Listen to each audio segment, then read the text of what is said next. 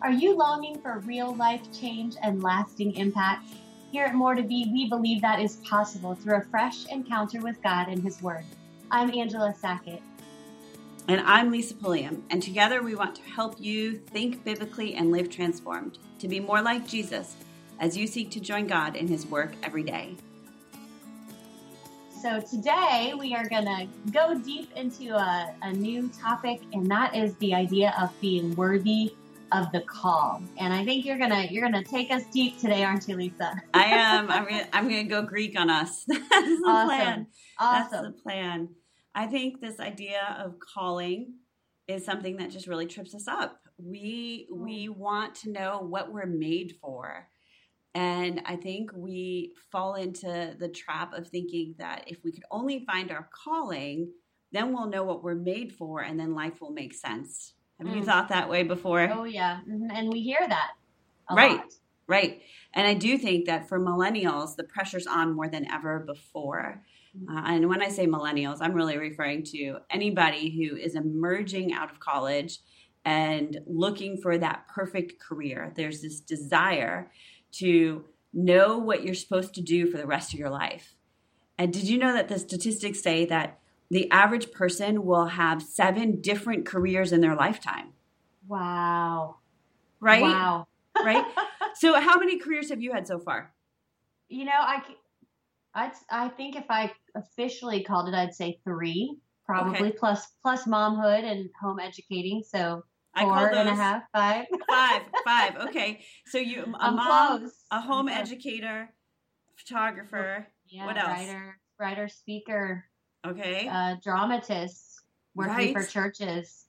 right. I've worked for my husband and been an a, a executive assistant too. So I guess we're I'm creeping right up there. I fit the stats. you fit the stats. And so out of all those jobs that you have had, do you feel like any of them you were absolutely made to do? You know, there are moments of it, little pockets of it, but I'd say a lot of times too, you're just it's work and you're wondering where's the perfect part. Yeah. Right? Right. Right. Well, and I, the same for me. So like I I've lost track of how many jobs I've had. I think it's probably 20. But you know, I could go way back to high school where I was a camp counselor and I worked in a grocery store and I knew that those were not the things I wanted to do for the rest of my life. Uh, but when I graduated from college, I had a degree in writing um, and in art. And I, how do you find a job? So I Yeah. applied for jobs that were kind of editorial in nature and had landed a job in New York City actually working for a computer magazine. And I thought, this is not what I want to do for the rest of my life. Never mind the commute. And, and rent in the city was too expensive. So I ended up uh, taking the job, and then within that two week time frame, landed another job that was five minutes from my house, working. Get this for a biology journal. Oh my I hadn't taken science since my first year in college, and my job was to edit PhD articles for this biology review journal. I mean, it was just an oh awfully my. boring job. for you at least. Oh, right? it was horrible, horrible. But I had learned, I was under the mentorship of these uh, really, really old men. I mean, they were in their 70s, they were emeritus status as professors. And they taught me attention to detail and punctuation and how to proof galleys. And fast forward you 15, 20 years later, when my first book came out, Meet the New You, and I have galleys in front of me and I know how to make the proper editorial marks on that galley sheet because of what I had Mm. learned two decades Awesome. earlier. Boy, God doesn't waste anything. He doesn't waste anything. And then that graphic design degree, I've built my own websites with. Even Mm. if I'm not working, you know, I have an occasional side hustle as a graphic designer, but neither proofing those galleys or working as a graphic designer is something that I feel like I'm made for. Mm-hmm. It's something I've been skilled at to use in a greater purpose. Mm. And so when we when we start to equate what I get paid for, which is your career, has to match what you're made for, you end up in chronic disappointment, Mm. Mm-hmm. right? And Wow. e- even that goes. Uh, that's true for motherhood, right? I I've Yeah. said this before. I don't feel like I was made to be a mom. A mom requires a, a sacrificial nature, which I don't naturally come by. And yet, my my primary responsibility in this season of life, even with older teens, my number one responsibility is motherhood. There is no one else that can be the mom to my children besides me. Mm-hmm. There are a gazillion other women that can go speak at a retreat or write a book or run a blog or host a podcast, but nobody else fills the shoes of mother. Mm-hmm. And so, how do I discount that as part of my God given purpose? I can't, but I don't get mm-hmm. paid for it. Last time I checked, it cost me money. so, so, so I, I think what we have to do is really shift our mind away from this idea that calling and purpose go hand in hand mm. in terms of calling in the worldly sense of calling. And we need to look at what does scripture say about calling and purpose. And we're going to dive into Ephesians 4. I'm going to have you read a, a chunk of that, and we're going to look at some Greek words that mean a whole lot to me. Awesome. All right, let's do it. So if you are listening and you've got your Bible nearby, grab it and open up to Ephesians 4 1 through 17. And if you don't, make a note and come back. And uh, we just want to challenge you to open up and read it for yourself. Uh, so Ephesians 4 1 through 17. As a prisoner for the Lord, then, I urge you to live a life worthy of the calling you've received. Be completely humble and gentle. Be patient, bearing with one another in love. Make every effort to keep the unity of the Spirit through the bond of peace. There's one body and one Spirit, just as you were called to one hope when you were called, one Lord, one faith one baptism, one God and Father of all, who is over all and through all and in all. But to each one of us, grace has been given as Christ apportioned it. This is why it says, when he ascended on high, he took many captives and gave gifts to his people. What does he ascended mean except that he also descended to the lower earthly regions? He who descended is the very one who ascended higher than all the heavens in order to fill the whole universe. So Christ himself gave the apostles, the prophets, the evangelists, the pastors, and teachers to equip his people for works of service, so that the body of Christ may be built up until we all reach unity in the faith and in the knowledge of the Son of God and become mature, attaining to the whole measure of the fullness of Christ. Then we will no longer be infants tossed back and forth by the waves and blown here and there by every wind of teaching and by the cunning and craftiness of people and their deceitful scheming. Instead, speaking the truth in love, we will grow to become in every respect the mature body of Him who is the head, that is, Christ. From Him, the whole body, joined and held together by every supporting ligament, grows and builds itself up in love as each part does its work. So I tell you this and insist on it in the Lord that you must no longer live as the Gentiles do in the futility of their thinking. So, good word. Mm-hmm. good, good, good word. And we're going to just focus on the first verse. we're gonna go. we're gonna focus on the first verse this, this part of the episode, and then the next part we're gonna dive in deeper to the remaining scriptures. So in that very first sentence, therefore I, prisoner, for serving the Lord, beg you to lead a life worthy of your calling, for you have been called by God. So there's there's three letters there, C A L, call. And it's in two different tenses, calling and called. And so in the English language we think same word, different tenses. But in the Greek, those are two different words in Greek. Mm. Isn't that interesting? Very. So the first word um, called is kaleo, K A L E O. And I had been introduced to this word years ago. I think it was in a Beth Moore Bible study. I think it was in a First Peter passage. And I just locked into it. I had no idea that there was another word besides this word kaleo. And you know, I have this business thing called the Kaleo Agency. I don't know what I'm doing with that, but it it does exist because the idea is that God has called us by name.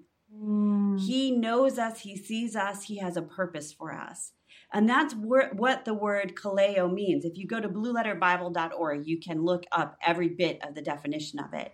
Great but resource. it's to give someone a name, to call his name. So there, there is our purpose that starts to be formed. I mean, when a child is born, they're given a name. It's the very first thing that happens. After we're certain that they take their breath and then they cry out loud, they're given a name. And when when you name a child, often people will be like, "Well, where did you get that name from?" Or what what led you to that particular name? In with inherent in that name is to some degree an identity. It's the first declaration about that person. Mm. And yet that child has done nothing. Isn't that interesting? Wow. So when God calls us by name, he really is calling us child, his child, the follower of Christ, his disciple. He has ordained for us our purpose before we do anything for him. There, boy, is that freeing. And there's such intimacy in that too. It's not mm-hmm. just this business like, you know, this is the job, these are the, but there's such intimacy and sweetness and freedom yes in that yes yes absolutely so um, there are some other passages i want to just give a, a, few of these verses in which this word kaleo is used and you'll see it it's not just um, c-a-l-l in these translations it's actually c-a-l-l-e-d called Mm-hmm. So, uh, 1 John 3 1 says, See what great love the Father has lavished on us that we should be called children of God. And that is what we are.